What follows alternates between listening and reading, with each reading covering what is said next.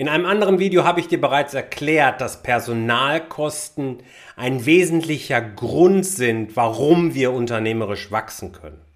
Um mal ein bisschen weniger buchhalterisch ausgedrückt, unsere Mitarbeiter sind die wichtigste Ressource, die wir in unserem Unternehmen haben. Es ist die Quelle, aus der wir heraus wachsen können. Und entsprechend gut sollten wir auch mit unseren Mitarbeitern umgehen, aber es fängt schon früher an. Vor allen Dingen sollten wir unsere Mitarbeiter entsprechend auch auswählen und dann willkommen heißen. Und genau darum soll es in diesem Video gehen. Ich möchte dir aus 20 Jahren, mehr als 20 Jahren Führungserfahrung wiedergeben, was mich als Führungskraft immer ausgezeichnet hat und immer auszeichnen wird. Meine Grundregeln sozusagen, die ich befolge und die auch dafür gesorgt haben, dass die allermeisten meiner Mitarbeiter mit mir als Chef auch zufrieden waren. und vor allen Dingen haben wir als Team dafür gesorgt, dass das Unternehmen insgesamt erfolgreich wachsen kann. Herzlich willkommen zu Rosartig, der Unternehmerpodcast von deinem Personal CFO.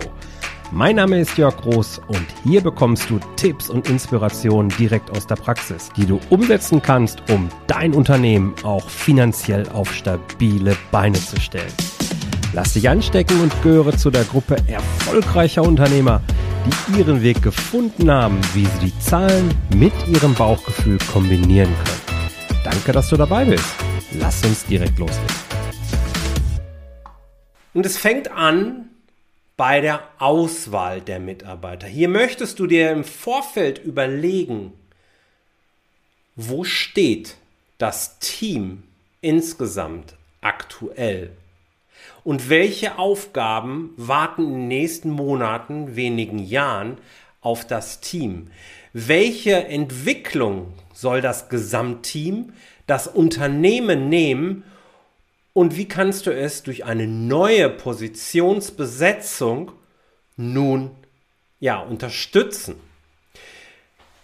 Wenn wir ein Persönlichkeitsprofil aller Mitarbeiter von uns haben, das muss jetzt nicht wissenschaftlich fundiert sein, aber wenn du dich ein bisschen mit dem Thema beschäftigt hast, ich bin hier ein großer Fan vom DESG-Modell, wenn du dich ein bisschen also mit dem Thema Persönlichkeitsprofil Strukturen und äh, Modelle beschäftigt hast, dann kannst du dein Team grob unterteilen. Du weißt ungefähr, ob das eher ein dominanter, eher ein initiativer, ein stetiger Typ oder eher so ein gewissenhafter Typ ist.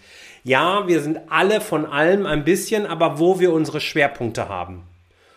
Und dann weißt du auch einzuschätzen, wie diese Menschen arbeiten, auf welcher Tonleiter du mit ihnen sprechen darfst, um die Ziele, die du eigentlich verfolgst, auch zu erreichen. Nicht jedes Wort kommt in jeder Tonlage gleich bei uns Menschen an. Es ist deine Verantwortung als Unternehmer, mit deinen Mitarbeitern so zu reden, dass genau das ankommt, was ankommen soll. Und dabei helfen dir diese Persönlichkeitsmodelle. Und ich habe immer alle Mitarbeiter grob eingeteilt.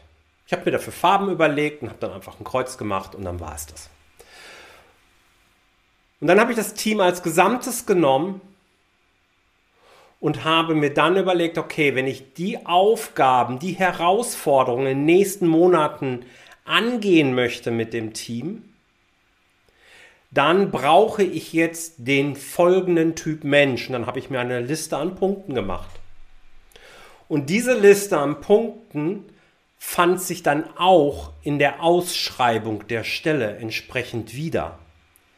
So gut es halt eben passend ging. Spätestens aber in den Gesprächen, in den Vorstellungsgesprächen waren diese Punkte die Messlatte für die Kandidaten. Die Gespräche selber waren für mich und gerade jetzt in meiner Rolle als Unternehmer und Selbstständiger ist es das auch immer noch und immer mehr sogar noch.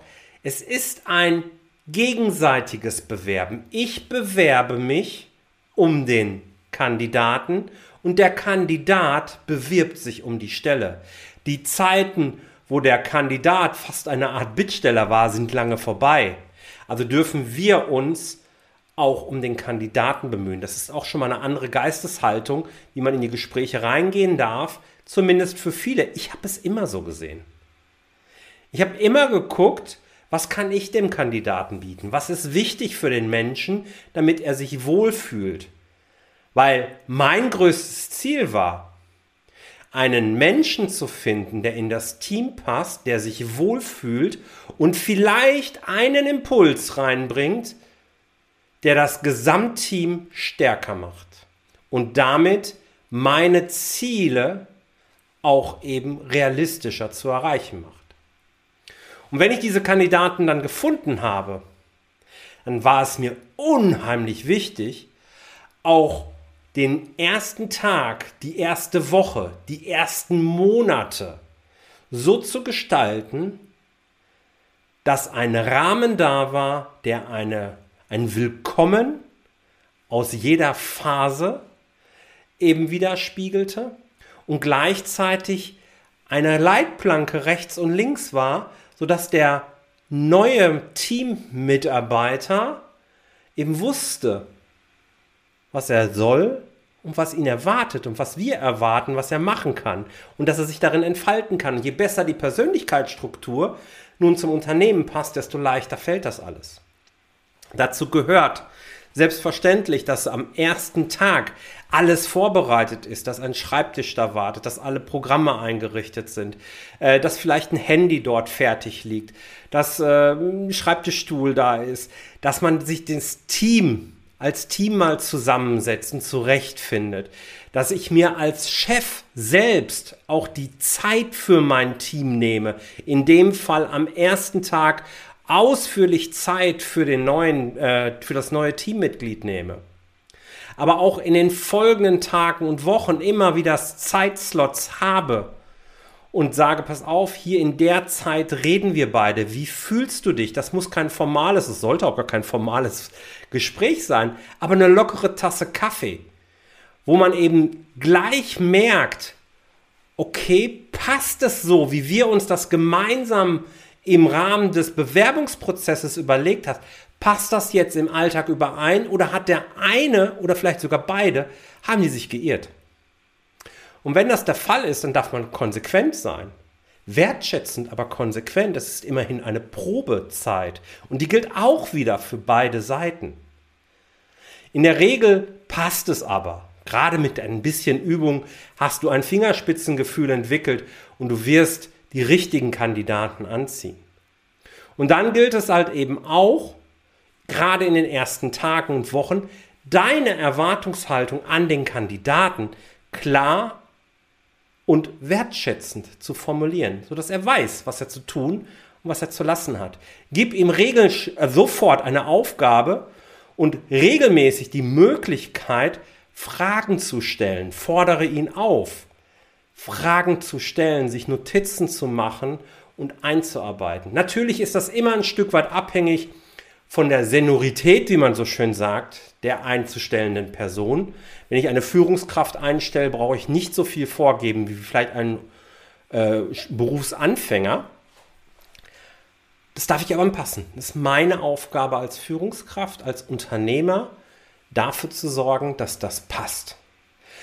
Je mehr Zeit ich in den neuen Mitarbeiter investiere, desto größer wird auch der Return sein. Denn desto wahrscheinlicher ist, dass sich der neue Mitarbeiter wohlfühlt, entfaltet, seine Erfahrungen und Ideen ins Team einbringt, ins Unternehmen einbringt und so dafür sorgt, dass das Unternehmen weiter wachsen kann, kreative Ideen entwickelt, die das Unternehmen vom Markt wieder unterscheidet, vom Wettbewerb unterscheidet. Ja, Mitarbeiterführung ist Arbeit. Ja, es kostet Zeit, aber es kann richtig gut investierte Zeit sein, die ein so hohen Return in Euro mit sich bringen kann, wie wir es kaum an einer anderen Stelle im Unternehmen erwirtschaften können. Meine Einladung an dich, such dir sorgfältig deine Mitarbeiter aus, stell nicht die Fachkenntnisse nach vorne, sondern den Mensch nach vorne. Und wenn du den Mensch gefunden hast und eine gewisse Basis natürlich im Rahmen des Bewerbungsgesprächs abgeklopft hast, dann kannst du immer noch vielleicht fehlende Fachkenntnisse beibringen. Das ist deutlich leichter, als einen Menschen in eine Struktur zu pressen, die nicht für ihn gemacht ist. Vielen Dank, dass du dabei warst. Wenn dir diese Folge gefallen hat, dann vergiss nicht, diesen Podcast zu abonnieren. Und wenn du das nächste Mal eine gute Freundin oder einen Freund triffst, dann vergiss nicht, von Großartig, dem Unternehmer-Podcast vom Personal CFO zu erzählen. Mein Dank ist dir sicher und bis dahin bleib erfolgreich und sei großartig. Dein Jörg.